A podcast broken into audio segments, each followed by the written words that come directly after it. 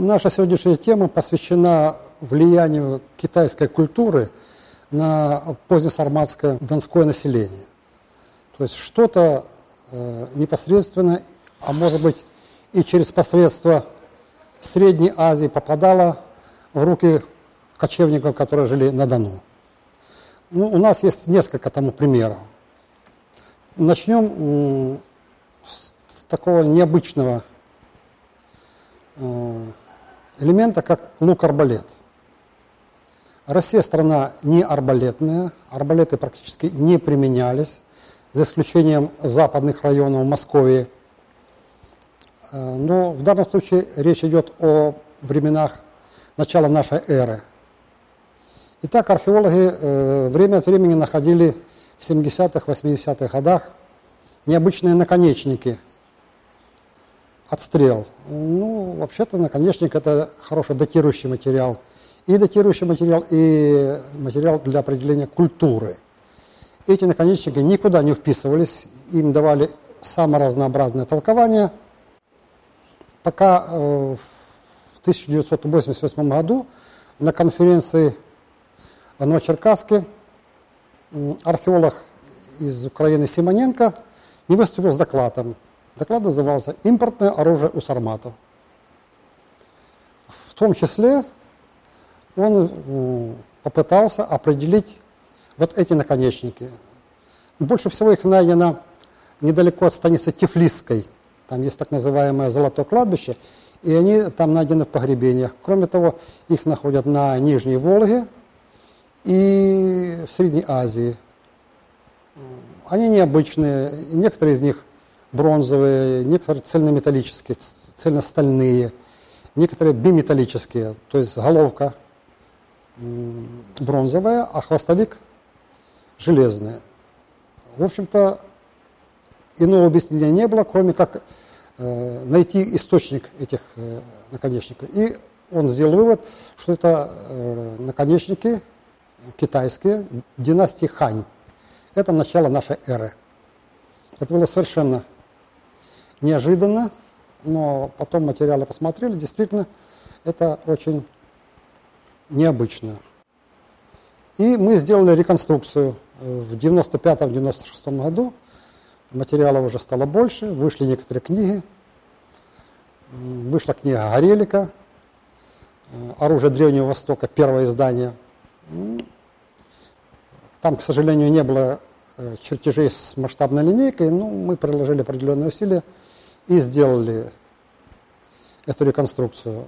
Это лук-арбалет, то есть арбалет – это лук обыкновенный, только более мощный, который невозможно натянуть руками, и ложе, в которое встроен бронзовый механизм.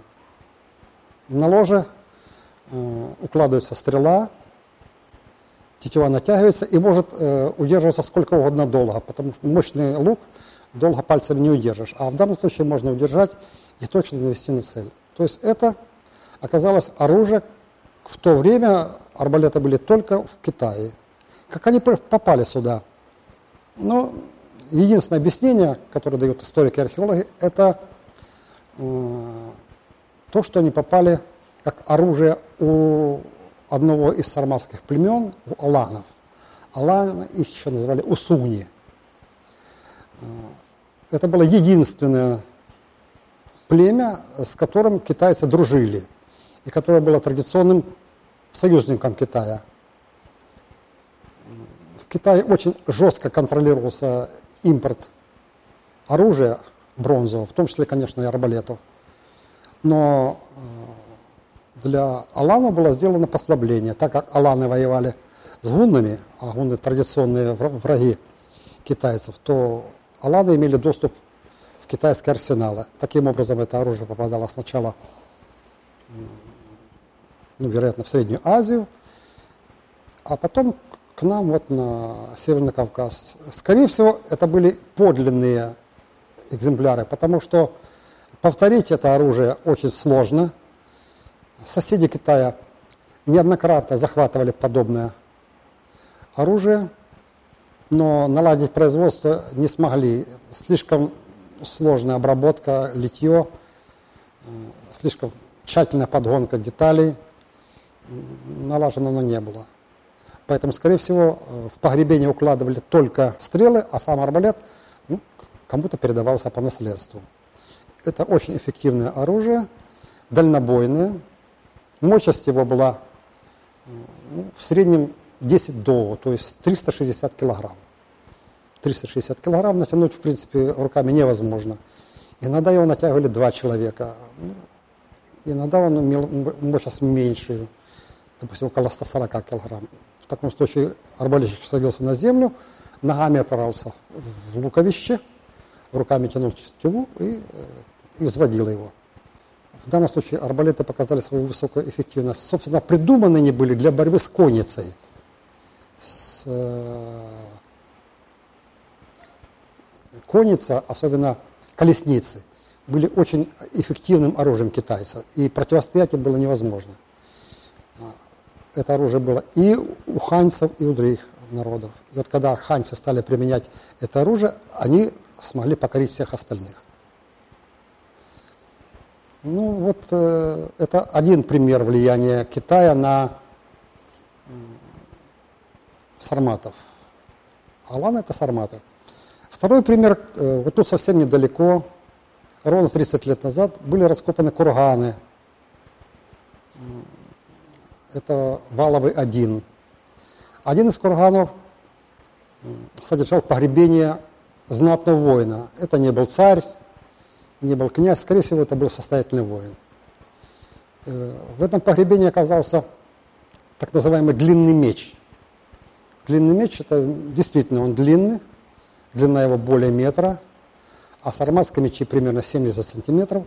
И он имеет элементы, которые отличают его от э, других, от обычных сарматских мечей. Это декоративные элементы из э, нефрита или из змеевика нефритовая головка на рукоятке, нефритовая гарда и нефритовая пряжка для подвешивания.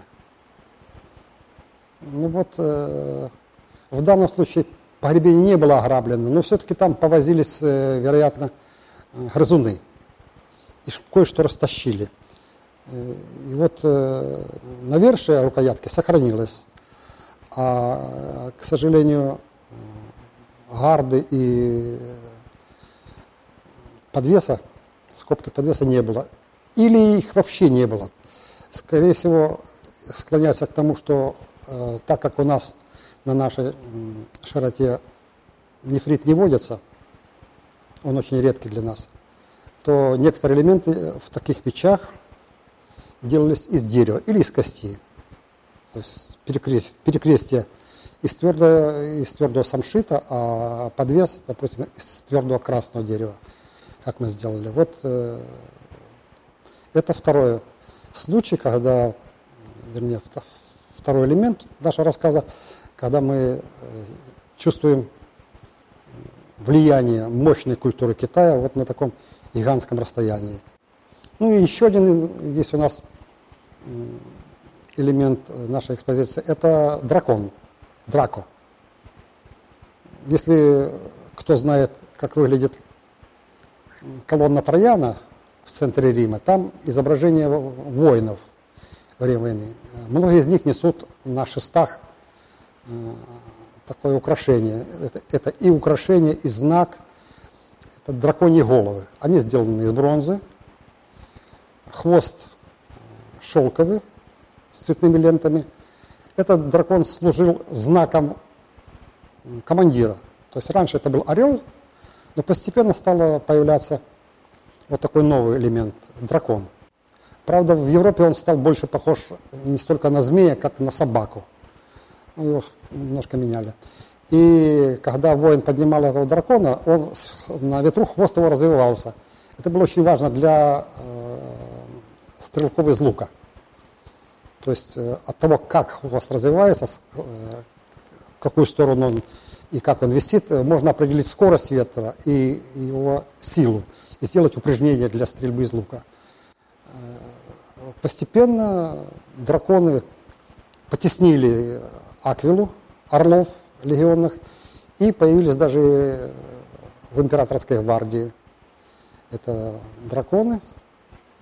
Вот э, такое традиционно китайское, несомненно, это, это, это китайское влияние. Сначала драконы попали на север э, Средней Азии, потом постепенно вместе с носителями этой культуры, сараматы пошли, пошли дальше. И, наконец, в Парфии римляне их позаимствовали. Еще одним примером э, взаимоотношения культур и очень гибким вот таким культурным элементом у сармата было впитывание, все, что можно было впитать от э, других культур. Я упомянул доклад Симоненко, там, кстати, упоминалось, что в сарматских погребениях найдено 12 римских шлемов. Ну, это было 30 лет назад, сейчас, вероятно, гораздо больше. Это шлемы так называемые Монтефортино. Э, самые простые римские шлемы, которые сарматы или завоевывали, или покупали, или применяли. Но это римский элемент. А в погребении Наваловым, о котором я говорил, есть два э, римских обязательных элемента из жизни э, легионеров. Это тазик бронзовый и ковш. Если вспомните э, колонну Трояна, там шагающие когорты римские, у них шест, на шесту у них висит э, лопатка, э, дротик, скатка, сумка для еды и вот такой ковш. То есть в данном случае ковш каким-то образом в прекрасной сохранности попал э, к сарматскому ну, военачальнику или офицеру, э, кто он там был.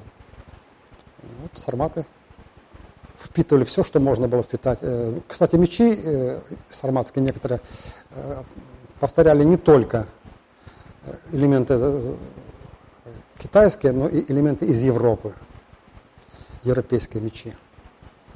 Вот это вот эти элементы интересные говорят о взаимосвязи культур.